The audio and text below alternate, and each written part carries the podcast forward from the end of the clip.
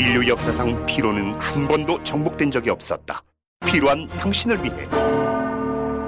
고함량 활성 비타민 벤포벨 육체 피로, 체력 저하, 근육통까지. 차원이 다른 피로엔 차원이 다른 비타민. 종근당 벤포벨 가까운 약국에서 찾으세요. 멀쩡한 의사들의 본격 재능 낭비 프로젝트. 나는 의사다 시즌 4 보이는 라디오입니다. 아, 오늘 아, 뉴페이스 굉장히 특이한 일을 하시는 의사 선생님을 모셨습니다. 어떤 분이신가요? 네, 그 서울대병원 약물안전센터에서 근무하고 계시는 강동윤 교수님을 모셨습니다. 예방의학 전문의인데 서울대병원 약물안전센터 소속으로 일을 하시는데 그 참 어디서부터 여쭤봐야 될지 모르겠네요. 근데 뭐 하는 분인지 일단 예, 약물안전센터는 뭐 어, 언제 생긴 거고 뭐 하는 기구예요? 서울대학교 병원 약물안전센터는 어, 환자 안전을 위해 약물 안전이 중요한 축이 될 것이라 생각하고 2009년에 어, 당시 첫- 최초 센터장이신 조상원 알레르기 내과의 조상원 교수님께서 전국 최초로 원내 그런 상설 기구로서 약물안전센터라는 조직을 만들었습니다. 사실 그 이전에 한국 의약품 안전관리원이라는 게 생기기도 전이었습니다만 식품의약품안전처에서 약물 안전이 중요하다라고 이런 지역 약물 감시 센터라는 것을 운영을 하고 있었을 때였고요. 네, 이런 그 지역 약물 감시 센터는 어떤 연구 과제로서 그런 성격이 강했는데 이거를 이거에 더해서 원내 상설 조직이 필요하다라고 하셔서 당시에도 최초였고 현재까지도 이런 조직이 원내 정식 기구로 있는 곳은 서울대학교 병원밖에 없습니다. 현재 10년 좀 넘었고요. 올해 3월에 10년 만에 정권 교체가 되어서 2대 센터장이신 강일환 교수님께서 취임하셨습니다. 아, 10년 만에 2대 센터장이 되신 거예요? 바뀌신 거예요?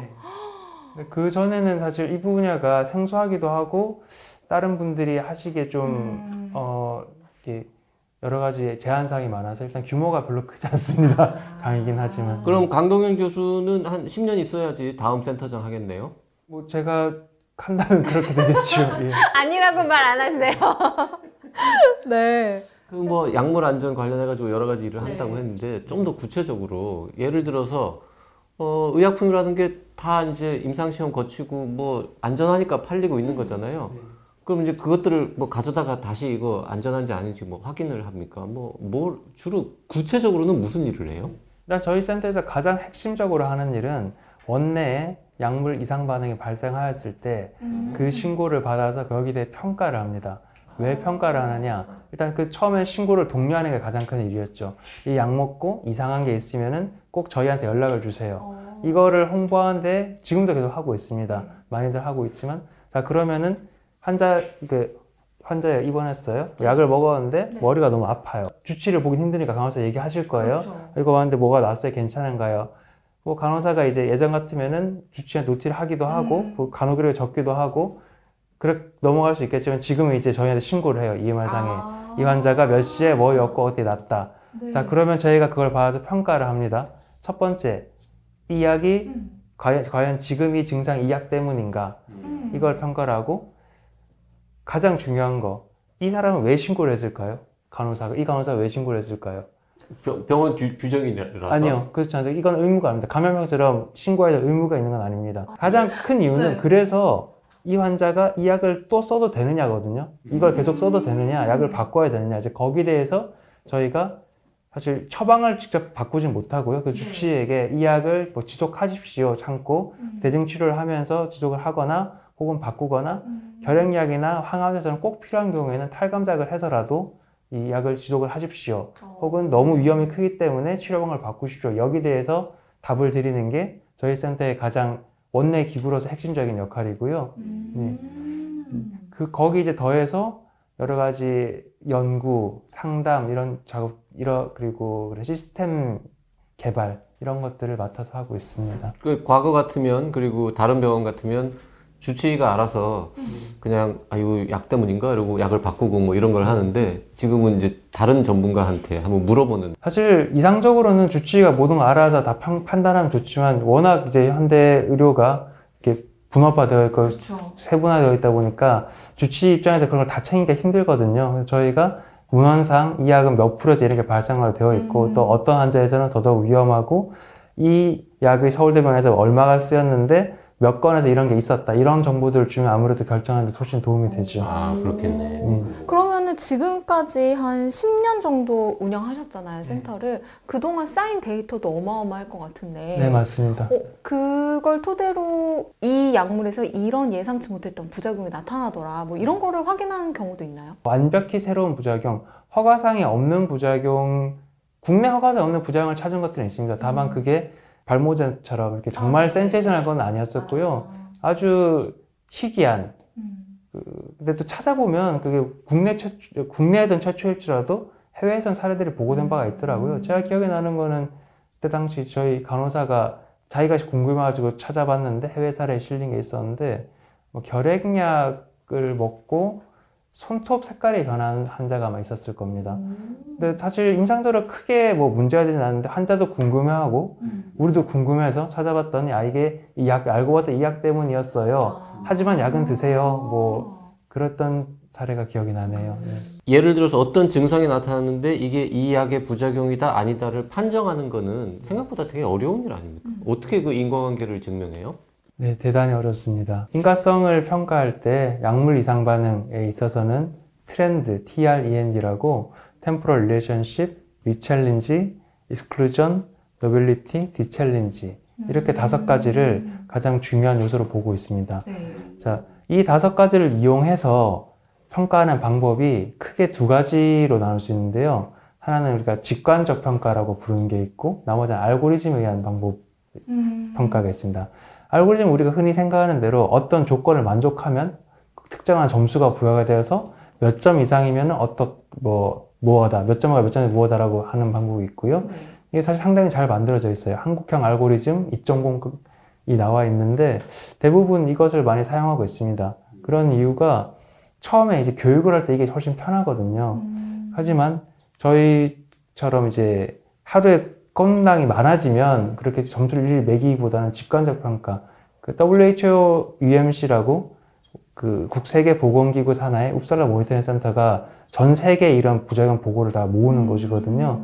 걔네들이 제안한 방식이 있어요. 이 다섯 개를 어떻게 이용하느냐. 이 트렌드라는 저 약자 따서 만든 저 용어는 뭐 우리나라에서 만든 거예요? 아니면 아닙니다. 외국에서? 예. 그러니까 T는 어떤 약을 먹고 얼마 안 됐을 때 나타나야 된다는 뜻일 것 같고 최소한 그 전에 나타나서는 안 된다는 거죠. 그러니까요. 아니면 약 먹고 뭐 한 2년 있다 나타나는 이런 거 아닐 거고 R은 어, 다시 줬더니 똑같은 증상이 또 생긴다 이거고 E는 그약 말고는 그런 일이 생길 만한 다른 이유가 없다. 그 다음에 노벨티는 음, 해당 약제의 이전 약물 이상 반응 보고 옛날에 딴 사람도 이런 일이 있었다. 그러니까 이 약이 이런 게 일어나는 게 알려져 있다. 알려져 그러니까. 있다. 그 다음에 D 챌린지는 약을 끊었더니 없어지다. 네. 그럴 듯하다. 오, 네. 오, 좋은데. 음. 크게 네 가지 등급으로부터 나눕니다. 썰트는 확실하다. 확실하다. 프로버블은 그런 것 같다. 아, 파시블은 그럴 수도 있다. 얼라이클리는 그건 진짜 아니다. 그건 진짜 이게 네 종류인데요. 실제로 평가를 할 때 명확하게 평가가 상당히 어렵습니다. 그 조, 저 조건들을 만족시키려면 일단 다섯 개 조건 중에 상당히 어려운 것 두 가지가 하나가 rechallenge거든요.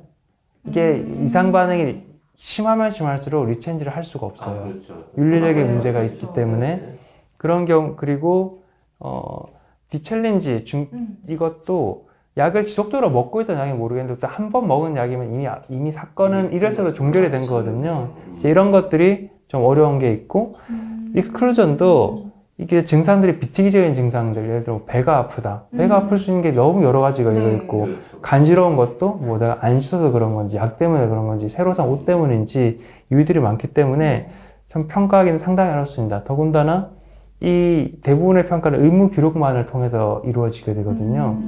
심한 경우 환자가 저를 직접 방문해서는 저를 그 심층 인터뷰를 통해서 하게 되지만 하루에도 뭐 100여 건 가량의 그런 병동에서 올라오는 보고들은 사실 환자를 직접 찾기는 어렵고 그 의무 기록만을 보아주고 평가를 하기 때문에 실제로 그 의무 기록상에서 썰튼이나 얼라이크를 주기는 상당히 어렵습니다. 그래서 거의 대부분은 그런 것 같다. 프로바블 아니면 프로브 아니면 포스블로 어, 나갈. 수밖에 없는 구조이긴 합니다. 네.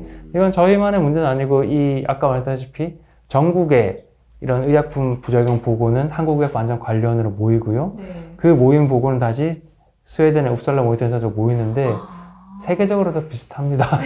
우리만 그런 건 아니군요. 저 트렌드라는 게 이론적으로는 들으면 되게 막 근사하고 쉬울 것 같지만 실제로 현실에서는 음, 어렵다. 네. 지금 현재 서울대병원의 약물안전센터에서는 어떤 분들이 몇 명이나 근무를 하고 계신 거예요? 아, 일단 저희 센터장님, 내과 교수님이 한 분 계시고요. 그 밑에 이제 진료 교수로서 제가 있고, 그리고 저희 전임의, 참, 참고로 전임은 또 가정의학 전문의입니다. 어. 2년차 전임의가 하나 있고, 그리고 약제부와 이제 저희가 일을 같이 많이 음. 하는데, 어, 약사님들이 정식으로 두 분, 그리고 음. 전공 약사라는 제도가 있습니다. 저희 레지던트 비슷하게. 아, 그 전공 약사가 한 분 이렇게 공식적으로 있습니다. 여기까지가 이제 병원에서 월급을 주는 사람들이고요.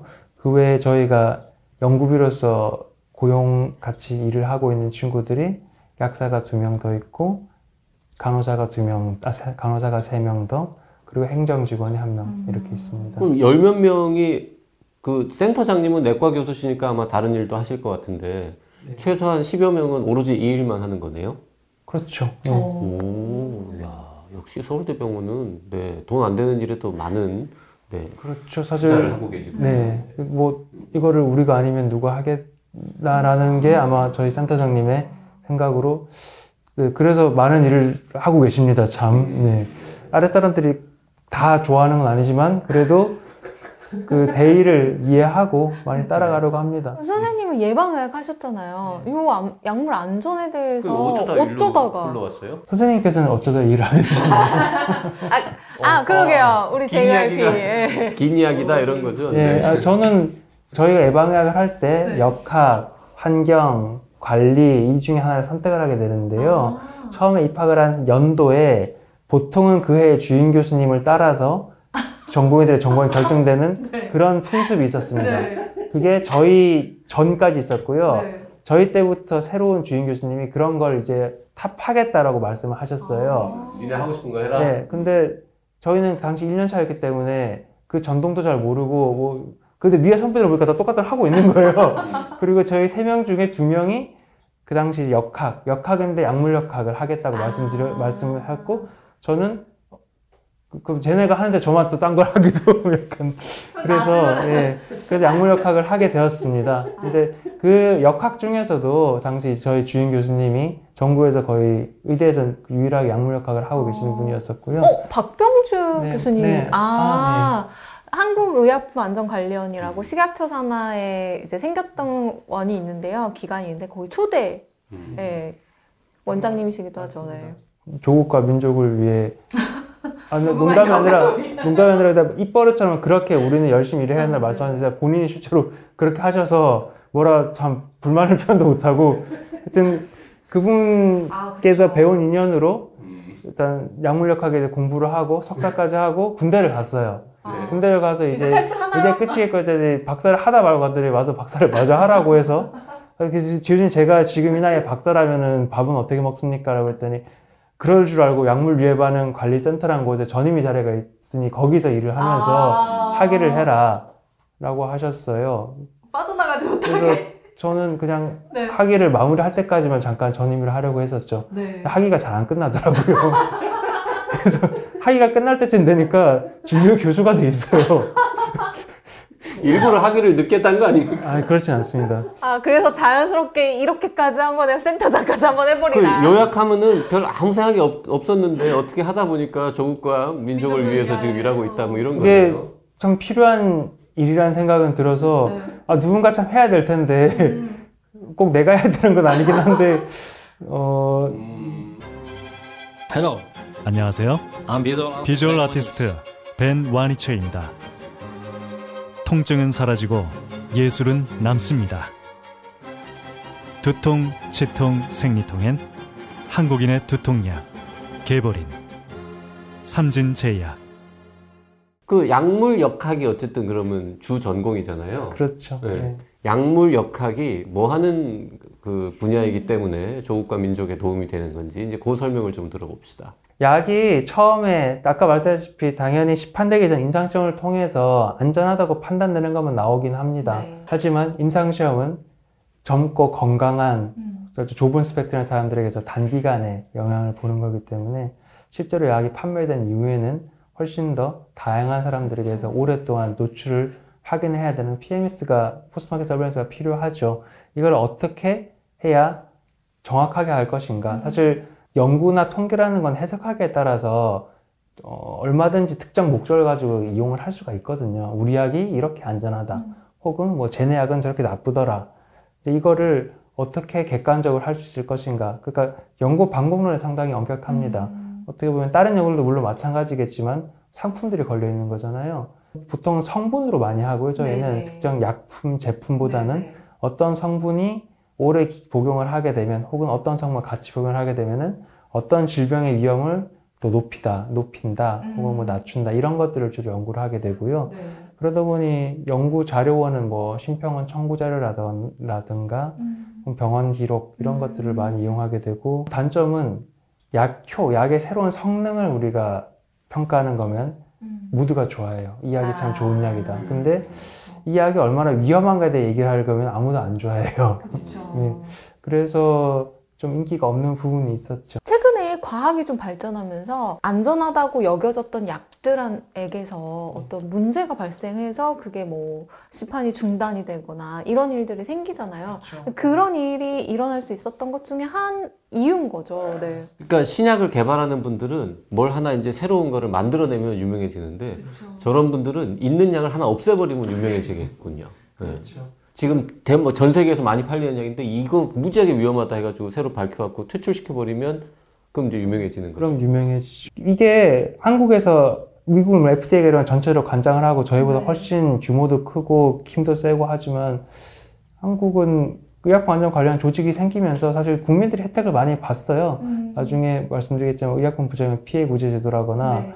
혹은 뭐 최근에 인보사 여러 가지 다른 사태들에 대해서도 채취된 약들에 대해서도 몰랐을 수도 있거든요. 그냥 모르고 계속 살아갈 수도 있습니다. 이런 걸 찾아가지고 어 그, 그렇게 유명하지 않, 않지만 이런 식으로 저희가 재심사나 제어가 안 돼가지고 이제 시장에서 없어진 약들이 생각보다 많이 있습니다. 그런 것들을 누군가가 계속 모니터를 하고 있다라는 거. 어. 그 옛날에 우리 저 약리학이라는 거 의과대학에서 배울 때 그 약동학, 약 동학. 약 역학 이런 아. 것들은 이제 있어요. 네네. pharmacodynamics, pharmacokinetics 뭐 이런 것들이 쭉 있는데 이 pharmacoepidemiology는 이제 오늘 처음 들은 약역학, 약동학 어, 약역학과 약동학은 일단 우리 in vivo 인체 내부에서 약이 어떻게 퍼지느냐. 그 약동학은 뭐였죠? 약동학은 하나가 인체 내에서 어떻게 작동하는가였었고 하나가 그 약 자체가 어떻게 작동하는가 작동하는가는 약 자체의 그런 기전에 대한 거였고 하나는 인체 내부에서 작동하는 것을 기억을 합니다. 약물 역학은 그런 거랑 다른 약물 거예요. 역학은 대상이 한 개인이 아니라 인구 집단인 거죠. 명확한 증거 없다 하더라도 어떤 기전을 모를 수가 있어요. 근데 A라는 집단이 있고 B라는 집단이 있는데 A라는 집단은 이 약을 뭐 C라는 약을 계속 먹고 있고 이 집단은 안 먹어요. 근데 A 집단이 유의하게 특정 암의 발생률이 높아졌어요.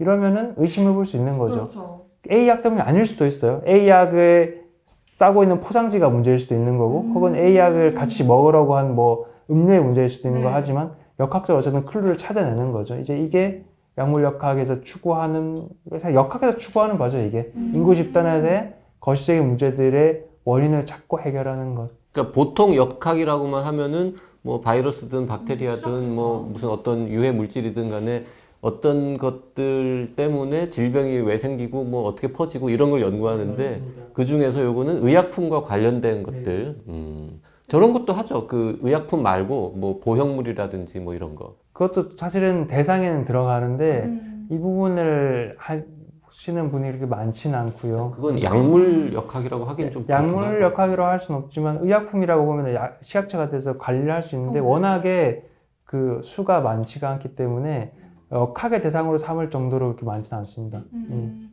그러면은 이 일을 이제 서울대병원 약물안전센터가 하고 있는데 사실 식약처도 하고 있고 그 산하의 한국의약품안전관리원이 대부분 이 일을 하고 있잖아요. 지역 의약품 안전센터라는 것도 있잖아요 네, 그런 것도 있고 그러면은 아예 그냥 별개인 건가요? 그 식약처나 한국의약품안전관리원이 하는 하고 있는 업무와 서울대병원 약물안전센터가 하는 거랑 각자 그냥 독립적으로 일을 하는 거예요? 아니면 서로 뭔가 데이터를 공유한다거나 이런 아. 걸 하세요? 결론부터 말드리면 같은 일이고요. 데이터도 당연히 공유합니다. 저희가 서울대학교병원 약물안전센터는 서울대학교병원 지역의학안전센터를 경임하고 있습니다. 그래서 저희 센터장 약물안전센터장님이 이번 연도에 지역의학안전센터장도 하고 계시고요, 같이. 그러니까 저희 센터가 그 과제를 받아와서 수행을 하고 있는 것이죠. 지금 말씀하시는 거를 쭉 들어보면 뭐- 뭔가 이제 이상 반응 보고가 왔을 때 그거 원인 찾고 뭐 이- 확인하고 뭐 이런 것들을 연구를 주로 하실 것 같은데 놀랍게도 외래 진료도 하신다는 이야기를 네. 들었습니다. 그건 또 왜 그래요? 지금 이제 새로운 센터장님께서 네네네.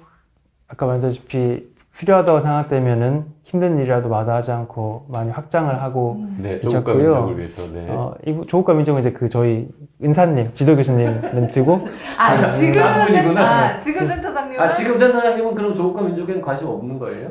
조국과 민족보다는 환자에게 더 관심이 많은 분입니다. 딱 이제 임상으로서 문문현답이다 정말. 음, 덜 거시적이라도 일단 우리 병원에 오는 환자들 중에 되게 오갈 때 오는 환자들이 있고 아. 한데 그분 이제 알레르기 내과 진료를 보시거든요. 내 환자로 오면 내가 어떻게 보겠는데 내가 다 볼 수는 없고 음. 이런 거를 좀 빼가지고 시간도 들여서 보고 싶다라고 해서 클리닉을 따로 만드셨고요. 어떤 약물- 환자들이 그러면 약물 이상 반응이 의심이 되는데 이게 약 때문인지 아닌지 잘 모르겠는 환자들. 그러니까 음. 검사가 필요, 일단 양력 조사가 필요하고 네. 집에서 뭐 옷 뭐 있는지 이런 것도 물어보고 직업 환경, 환경적 요인에 대해서도 일단 물어봅니다. 다만 거기에 대해서 네. 문제가 생긴 경우가 흔치 않아요. 어, 어, 기본적으로 이제 먹는 거라도 양력, 어, 양력을 조사하고 검사가 가능한 경우, 알레르기 검사라든가 이런 게 가능한 경우에는 검사를 또 합니다. 그런 걸 통해서 원인 약을 찾아내는 거. 이게 이제 상당히 많은 부분을 차지하고 있고요. 네. 두 번째는 뭐 어떤 약에 문제가 있긴 있는데 내가 그 약이 필요한 치료를 해야 돼요. 그럼 음. 최대한 비슷한 거, 비- 아. 괜- 안전한 약을 찾아야겠죠. 네. 항생제에서 뭐 베타락탄 항생제 중에 뭔가 문제가 있다 그러면은 아 그러면은 이분은 뭐뭐뭐를 빼고 우리가 좀 뭐를 써셔야겠다. 음. NSAID에 뭐가 문제가 생겼다 그러면 이게 single NSAID 문제인지 아니면 뭐 NSAID 전체를 다 못 쓰는 건지 음. 평가를 해서 그 이분이 celecoxib은 쓰시면 됩니다. 혹은 뭐 음. 아예 다 피하세요 이런 식으로 판단을 내려주는 거. 네. 또 조영제 촬영을 해야 되는데 조영제 과잉 반응으로 anaphylaxis가 왔었어요. 음. 그러면은 이제 쓰면 안 되는지 그 MRI를 해야 될지 아니면 조영제 다른 거 조영제 종류가 3분 3분이라고 해야 될까 한 7개 정도 있거든요. 서울대병원이 제일 많이 써요 전국에서. 음. 보통은 그 뭐라고 해야 되나요? 입찰 이런 거 문제 때문에 그냥 한두 개를 하는 게 훨씬 음. 관리는 편한데 서울대병원은 이 과민 반응 환자들 때문에라도 아. 여러 가지를 쓰고 있고 이 특정 조영제 문제가 있어도 성분을 바꾸면 안전하게 쓸 수 있다는 연구들 꽤 있거든요. 음, 네. 물론 여기 조영제 반응이 생기고 저기도 생기고 다 생길 수도 있죠. 음. 하지만 개수가 많으면 아무래도 선택의 폭이 넓어지니까. 이제 이런 것도 검사를 통해서 선택을 해드리고 네. 이런 것들을 하고 있습니다. 멋지다. 예, 현대 의료 시스템에서 뭔가 이렇게 빠져 있는 unmet needs를 해결해 주는 이런 거 같고요. 그 환자들도 그런 센터가 있고 그런 역할을 해주는 의사가 있다는 걸 모를 테니까 주로 그 환자들은 그러면 다른 과 의사들이 이렇게 의뢰하는 형태로. 원래 외래를 만들긴 했었지만 실제로 그 신안이 찾아온다고 생각했던 것보다는 입원 환자들은 저희가 탁가래 반응 가서 보면 되는데 외래 환자들 중에 의뢰를 하고 싶을 경우에 올 창구가 없었잖아요. 그래서 뭐 신경과나 다른 과에서 외래 진료를 다니는 환자를 한번 진료를 받게 할 경우 이렇게 저희가 당일 접수 받았어요. 됩니까? 그러면 같은 날? 네, 당일 접수 가능합니다. 근데 얘기 들어보니까 진료 시간이 뭐 5분, 10분으로 끝날 것 같진 않은데요? 것 같아. 저희가 주창하고 있는 게 다학제 진료거든요. 네. 아까 말했듯이 저희 약사들이 많이 같이 함께하고 있습니다. 아. 처음에 오면은 양력 파악을 했었는데 이게 생각보다 쉽지가 않거든요. 네. 그 특히 연세이신 분들은 약 얼마나 뭐 드셔 나는 뭐 어제 아침에는 빨간 약만 먹어서 이런 정도기 때문에 그렇죠. 어 처방전이라도 가져오시면 다행인데 그것조차 없는 경우들이 많이 있고 옛날에 내가 옛날에 무슨 병원에서 뭐 약을 먹고 힘들었는데 참 뭐 죽을 뻔해서까지밖에 몰라요. 근데, 성분은 몰라. 그쵸. 근데 죽을 뻔해서까지라고 말이 나오면 찾아야 되거든요. 아. 그러면 그 심층 면접, 심층 그런 양력 조사를 하게 되면 일단 저희 약사 네. 한 분이 붙어서 상당히 오랜 시간 얘기를 하는데 그 병원에 다 전화합니다. 그렇게 조사를 열심히 하고 그리고 뭐 며느리한테 할머니 집에서 약을 실제로 드세요? 얼마나 드세요? 이런 거 아. 물어보고 이게 생보다 시간 정말 많이 걸려요. 심사평가원에 물어보면 안 알려줍니까? 혹시? 심사평가에서 처방받은 약에 대해서 알려주는 게 있는데 이게 개인 인증서를 가지고 인증을 받아야 되거든요. 병원에서 발생은 다르기 때문에 병원 기록이 있는 경우는 그 병원에 전화를 해서 협조하는 방식으로 많이 진행하고 있습니다. 그래서 저희는 일을 하면 할수록 사실 인건비를 생각하면 단가는 안 나오는 구조긴 하죠.